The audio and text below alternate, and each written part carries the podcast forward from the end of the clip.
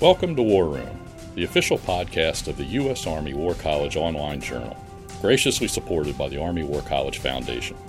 Please join the conversation at warroom.armywarcollege.edu. We hope you enjoy the program.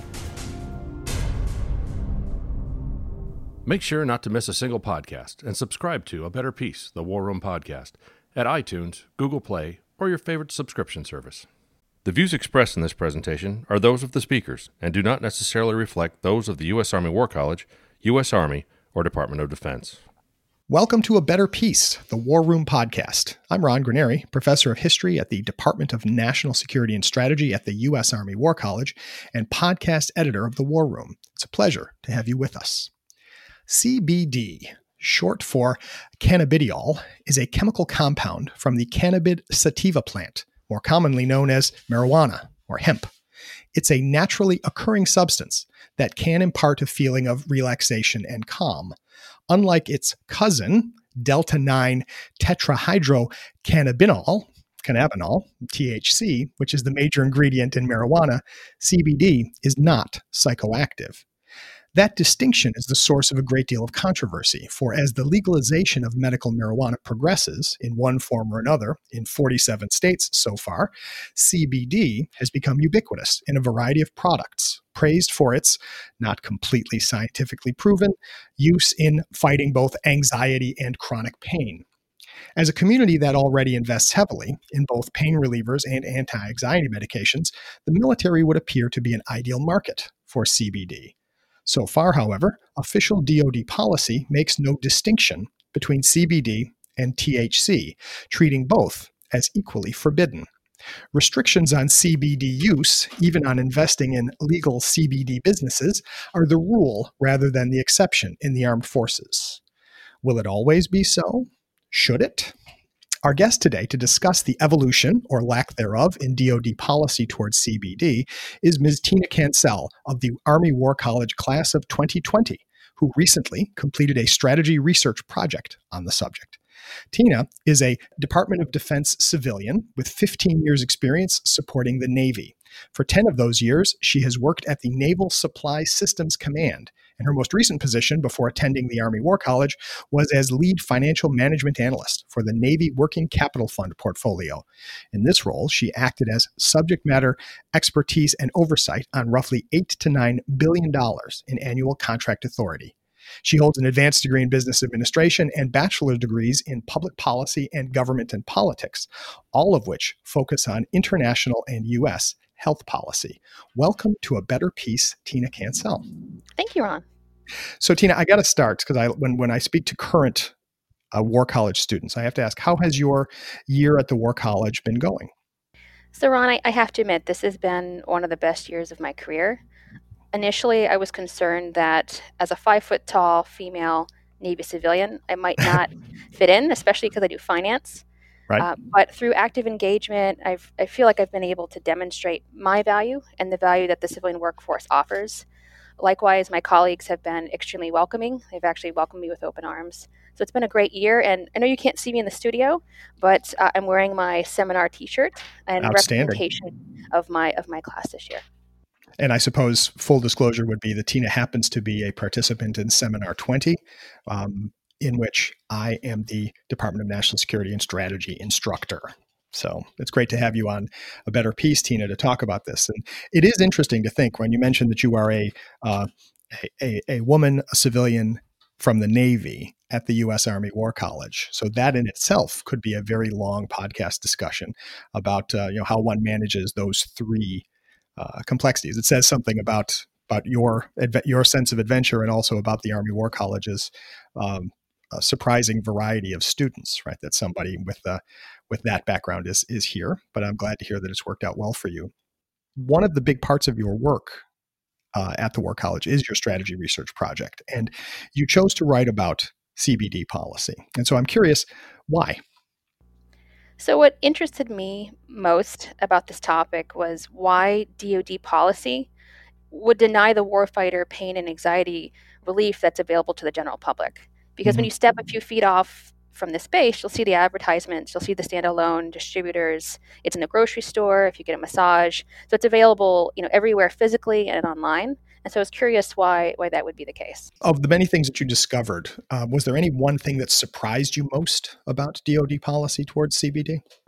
There, there is, and and I'm not sure if we want to dig right into policy or not. But what what surprised me as a civilian that I did not mm-hmm. know mm-hmm. was that I, in fact, cannot or should not invest in CBD or marijuana producers. So, quite quite frankly, uh, I'm glad I know this, but DoD policy hasn't explicitly stated that you cannot do that. However, they have released statements saying that if military members, civilians invest in these types of companies, it could threaten their security clearance. Mm-hmm. What that translates to is for service members and federal employees like myself who have a clearance, uh, essentially, if you don't have a clearance, you don't have a job. So uh, that really essentially forbids us from investing in CBD and marijuana. So I'm glad I found that, but I just think it's perplexing, quite frankly. Indeed.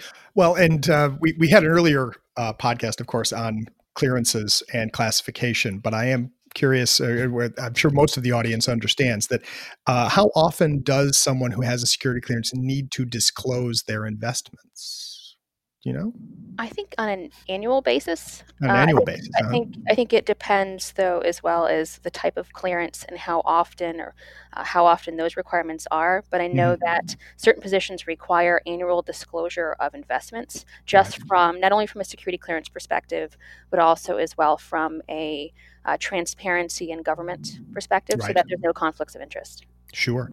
Well, and and so when we talk about DoD policy, I mean, one of the interesting things that uh, that occurs very quickly is we can set we can talk about DoD policy, but is there a DoD policy, or are there a series of policies that come from each of the services? within the DoD? So, like all things in government and Army War College, I'll have to say it depends. Uh, there is there is a current DoD policy, and it's a blanket policy essentially that bans CBD use, and it mm-hmm. does this by broadly citing safety and readiness concerns, uh, as well as lack of demonstrated efficacy and federal legality. And in terms mm-hmm. of readiness, essentially what they mean is the ability for military units to perform their duties when called upon. Uh, but mm-hmm. but but that's broad. The Department of Defense then sort of delegates the enforcement and execution roles to the military services, and that's where you find gaps and inconsistencies and, and mixed messages because each of the services have their own policy. Let me mm-hmm. give you a couple of examples. So sure. the Army policy on, on sort of military drug use is from 2016. So it's before some of the the legislation that has come out that kind of loosens loosens the rules on CBD. Uh, mm-hmm. The Air Force and the Navy uh, have more updated and comprehensive policies for the for the warfighter. And essentially, what they do though is they open up the language instead of a blanket ban. They add in some language that allows for unintentional use. So they say uh, oh. knowingly, right? Knowingly usage, mm-hmm. but mm-hmm. they may excuse accidental exposure. The Navy and the Marine Corps go a step further and they actually allow the use of topical products. So the other services don't, but the Navy and the Marine Corps will allow you to use shampoos, conditioners, lotion, soaps, things of that nature with CBD extracts in it. Mm-hmm. The, the Coast Guard, though, for example, has one of the more draconian policies. So not only can service members not enter a CBD distributor, but uh, it's basically a blanket ban on legal and illegal CBD. But what I find interesting about their policy is in the next, so that's in one breath. The next mm-hmm. breath, though, they do allow Federal Drug Administration approved drugs and food. So essentially, food items like beer have mm-hmm. products in it are allowable. So I like the joke that the Coast Guard is allowed to have hemper beer, not allowed not allowed to enter a distributor. And, and I do want to um, note that penalties, especially in the the Coast Guard are quite severe uh, for, for usage. So the, the Coast Guard can be prosecuted under the Uniform Code of Military Justice for entering CBD distributors. And such penalties include right, two years confinement, loss of pay and allowances, reduction of rank down to E1, and even a dishonorable discharge. So when you talk about CBD, so that's just for entering for entering a distributor, like yeah. not just not okay. Yes. Hmm. Well, I I am curious, right? uh, CBD can can create a positive drug test. Is that am I, am I, correct with that? That this is part of the problem that if uh, in a standard uh, a standard drug test that the use of CBD would result in the same kind of positive as the use of THC would. That that is correct because CBD as a component it mm-hmm. should only contain to be legal, and we can get into that in a minute. But it should only mm-hmm. contain 0.3 percent of THC, that substance that makes you high. Mm-hmm. But because there's a lot of products in the market that are that have varying degrees of THC in them, uh, and that's what's one of the problems facing the Department of Defense and the FDA today. That it's potential that over time you could uh, pop a drug test essentially because your the types of products you may be using could have higher THC than than advertised. But mm-hmm. I'd, I'd, like to take a step back actually and, and kind of talk broadly about the legal environment in which sure. this is okay because I think it'll add some good context. So uh, I mean currently CBD is a Schedule One substance, and because it's illegal at the federal level for that reason, that's really why it's illegal for service members to use. Right. At a state by state basis, though, we see this loosening up, and as you had mentioned, there's a bunch of states that are actually allowing CBD, but mm-hmm. but largely uh, it's it's this this whole progression of, kind of loosening of rules. I want to just go through that for a moment. Uh, sure. Uh, the Marijuana Tax Act of 1937 that's really the act that made cannabis illegal. And what's important, because as you said, both marijuana and CBD come from cannabis, uh, this law made both of those derivatives as part of the one plant. So it didn't really differentiate between things that make you high and things don't. It just made it one plant. Mm-hmm. Then in 1970, there was the Controlled Substance Act, and essentially this is what classified CBD as that Schedule One substance. And and what I find interesting about this, because the Drug Enforcement Agency and the and the FDA are the ones that, that do these classifications. Schedule five substances are substances that really have a lot of medicinal use and have very little uh, threat of harm, so they're not considered addictive. And then when you go down, it's progressive. Schedule one drugs are those that have zero medicinal application and can be quite addictive and harmful. Mm-hmm. Surprisingly to me, right, cannabis and um, marijuana CBD are Schedule One drugs, so they're grouped in with heroin and LSD, uh, and, and so I think that's sort of the challenge is that you have these substances that aren't really doesn't really make sense for where they're positioned. Mm-hmm. We're seeing that now that in the Farm Bill of 2018, this changed how cannabis is treated, and it broke out hemp and CBD from marijuana and it allowed for it to be legal on an individual basis. And so when mm-hmm. we when we talk about the way forward for DoD, this this farm bill is really what allows allows that to happen because it differentiates it.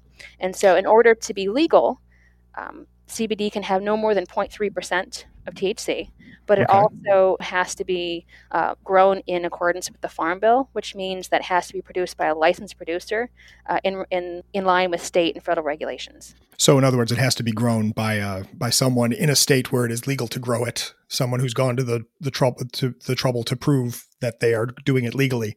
Um, but at what stage, like we're assuming that even today, like even in, here in the state of Pennsylvania, where the Army War College happens to be, um, there is uh, you know, CBD is available. Uh, CBD products are available. Um, how am I supposed to know whether the CBD product I am consuming was uh, produced by someone operating uh, in accordance with state and federal law? So that's one of the challenges I don't think largely you, you do know. And I would say mm-hmm. largely service members don't know. Sure. And unfortunately, the types of documents that are coming out from the Department of Defense and even the FDA aren't really helpful in helping navigate those those waters. Right? They're more more of hey, here's a blanket ban, but they're not actually providing the information on here. Here are the the approved FDA regulated products uh, that you could use. And I think it's largely because they just there's a, this blanket ban. But the FDA itself has written letters, warning letter, orders for a bunch of companies that essentially cite them for misuse, producing products that have either too much THC or just releasing products out into the market that uh, they have not approved. Right. Well, and, and here we get into uh, a, a big problem with legalization in general is that if you're going to do legalization right, then there has to be a degree of uh, engagement, say, between the authorities and the producers, right? Somebody has to be testing these products in the same way that we test, I don't know, aerosol cans to make sure they don't have CFCs. And yet, uh, to do that then requires the authorities, you know, that by participating in that discussion, the authorities are then treating something as though it's a legitimate product. But if the if the reflex action on the part of certain authorities is to consider that the product itself is illegitimate, then it's easier for them to just stay out of the whole thing and just say you can't use any of this, and no, we're not going to help you. Uh, we're not going to help you identify the things that are legal and illegal. We're just going to say it's all illegal because that's simpler. Right, and I, I, mean, I think that's one argument. Uh, I guess the the approach that I took is that in taking that approach, it mm-hmm. the Department of Defense might actually be hurting the force it seeks to present, because pain management, anxiety relief, inflammation are real problems writ large, but especially in the military where we use our service members pretty hard and we ask a lot yeah. of them. And so, taking this approach uh, even looking at just some of the reasons that are cited, it, it still doesn't necessarily make make sense because from an efficacy perspective, you know, does it work? And from a legal perspective, those are things that both the DoD and, and partnering with the DEA and FDA could actually do something about. Uh, mm-hmm. Uh, and in terms of the readiness and uh, safety concerns. I mean, really, you, you, cannot use a force that you don't actually have. Uh, the Department of Defense faces a huge issue with pain management, uh, with either, you know, prescription use of things like opioids, or be it with alcohol use. Right. So there's a 2015 survey that came out with the Department of Defense, uh, and and it showed that you know overwhelmingly service members are seeking these types of legal means to to treat pain. At the right. same time, you had the Department of Defense searching for alternative alternative tools in this fight, but they're not they're not considering CBD. And and mm-hmm. what I mm-hmm. found interesting was the DoD has come out and said that they are open for items such as steroids, like they would consider steroid use in the treatment of pain and and, and and that has been demonstrated to have real harm. So right. CBD as a substance is not harmless. Everything has its risk. But what I would submit is that CBD should be considered more of a tool. And if it mm-hmm. really is a challenge in considering whether it has efficacy beyond sort of the FDA approved items, then then I would argue that DoD has a responsibility to its service members to test that out. Mm-hmm. Well, and the idea that you know, we uh, I, was thinking of products like opioids, I and mean, we can steroids are a whole whole other complicated issue. But the, the, with opioids, right? Initially, the idea was the reason why they were supposed to be so good is because they were not addictive, and of course, we've discovered after uh, after many years and many tragedies that turns out they were actually quite addictive. What is the sense of CBD as an addictive sub, uh, substance? Do we have any studies on on that? There are studies. I don't know that the FDA has studies. So the FDA, uh-huh. in relation to CBD, will say they actually call it uh, collect better data. So they're really seeking additional, additional testing on the item. I would say private sector and commercial research indicates that it may be addictive, uh, just mm-hmm. like any, any substance may be. But in terms of a scale and a threat, it's a very low probability in comparison to some other types of drugs, such as opioids. And in right. fact, CBD in conjunction with marijuana has been proven to help lessen addiction of other of other drugs to include opioids. So actually they're using CBD to to help people who are addicted to opioids. Now that's an interesting paradox. Um, so has there have there been ongoing discussions within the DoD about changing this policy, uh, about monitoring, sort of as as the legal environment changes, or is the is the DoD content to wait until there is some kind of sea change in the in the regulatory environment, independent of the DoD, before the DoD would make a move on uh, CBD availability to the force? So I think that's an interesting question. So so earlier I, I, spoke about the official policies, but right. quite frankly, the Department of Defense and all the services continually issue addendums, directives, guidance, memos, public orders, statements, all sort of seeking to clarify and reinforce, I would say at times modify the official mm-hmm. stance. And most recently, the Department of Defense issued a memorandum. This is in February, where essentially they're looking to fill in some of the gaps and they retasked the military services with banning CBD use apart from those in textiles and pharmaceuticals. And they also made any use of CBD an intentional offense, uh, prosecutable under the UCMJ. So I think I think the Department of Defense is going in almost the opposite direction that we're seeing society go in, where hmm. society we see a loosening of um, you know political, legal, economic kind of regulations on this, and the Department of Defense is sort of going the opposite route. But what is interesting about this approach, again, because it's not one holistic policy. They're allowing and pushing down enforcement to the services, that memo has very little teeth until the services actually change their policy. Hmm. Well, and uh, what what kind of discussions are going on within the services that you're aware of? I'm I'm not really sure, to be honest. Mm-hmm. Well, because this I think is the interesting question: is is you know, who's in charge here? Uh, and it, it, seems that the the DoD's approach uh, is built around the idea that uh, this is complicated. It's better just to say no, and uh, even if that means encouraging people to use other things like opioids or steroids rather than dig into the complexities of this problem. Um, would this fall under does this fall under manpower and readiness? Uh, which I guess which uh, which part of the DoD deals with these kinds of questions? There's um there's a section within the Department of Defense or Office of Secretary of Defense health policy I believe okay. that deals with this. But in terms of the service level discussions, what I do find interesting is not only am I working at, on this topic at the Army War College, but the Naval War College had a group that got together and looked at the efficacy and Department of Defense policy on what it should be towards marijuana. Mm-hmm. So I think at an individual level, at a research level, and at a service level, there are groups that are considering how to be proactive and coming up with recommendations. I will also say that the Department of Defense has groups looking at pain management, but again, they're not really considering CBD. So I think mm-hmm. it's just a mm-hmm. matter of trying to connect the conversations. Right. I mean, and does it seem, you know, from sitting here, uh, it sounds as though the DoD is waiting for there to be a, uh, a, a massive change in government policy, right? If the federal government were to create specific guidelines for CBD um, and specific legal legalized uses for CBD, that that would make it easier for the DoD. But what what would happen if the federal government continues to allow the states to regulate uh, these kinds of uses um, and would leave it up to the luck of the draw whether a member of the service was stationed in a state that happened to have wider access to CBD than others.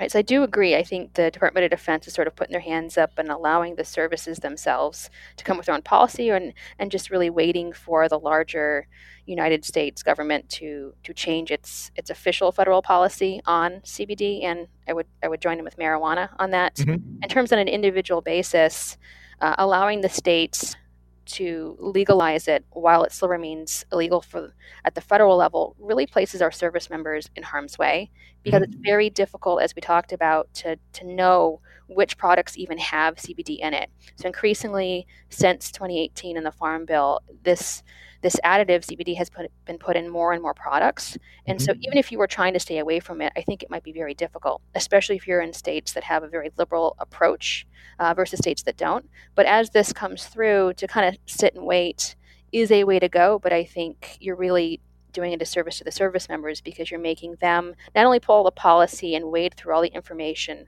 that's been provided by the Department of Defense, but you're also asking them to do research uh, and, and really think about every product that they use because this thing mm-hmm. is not only from beer and candy all the way to things that are a little less obvious like shampoo and hand lotions right.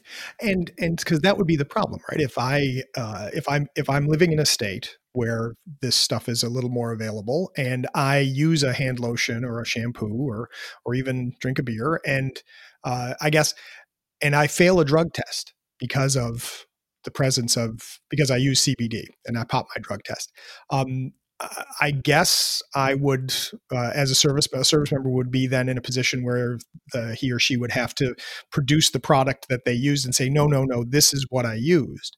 But how is the how under current policy is the service or the DoD more broadly, how is it supposed to know how to weigh a, a, a service member's claim that I used this harmless product that gave me that positive drug test. I think we're finding there's been some court cases and legal challenges that attack that that very issue, and I mm-hmm. don't know how successful the services have been in sort of making that argument because in one breath government witnesses will testify that it's impossible to pop a drug test from a legal product. And mm-hmm. another, and another breath, uh, there will be someone that will come in and say, right, but a lot of products have illegal, illegal amounts of it. And so it's this push and pull. And right. I think the reason why we saw that addendum from the Office of the Secretary of Defense come out and say, hey, all use is intentional use is to try to fill in that gap. Mm-hmm. Because I don't think the services know how to manage this terrain, especially when you talk about in the court of law. Because if it's illegal at state, or if you can say, if your policy, like the Air Force and the Navy Marine Corps policies, allow for sort of a knowingly intentional type kind of excuse, I, mm-hmm. I don't know how you can make that legal case to excuse someone. And again, that's some of the, the challenges the services are facing in courts. I see. Well, and and then which leads to the the obvious question right now that you've completed this research project and you're waiting your evaluation on it and you know about research that's being done at other institutions as well. What's your sense of the way forward? What is there a better way? Um, is there are there any inklings of what that better way might be, or do we just the conversation will continue?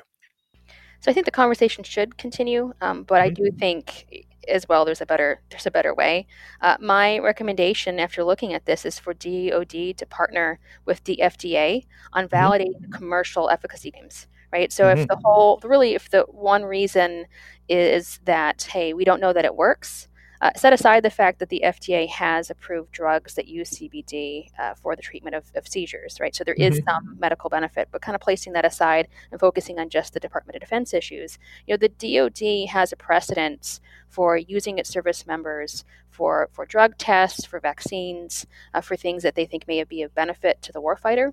Now, a lot mm-hmm. of this was done in the 50s and 60s and 70s, but, but quite frankly, under that vein, uh, I don't see why, or don't see that it would be too wild to also include CBD when we're looking mm-hmm. at the potential value for the warfighter.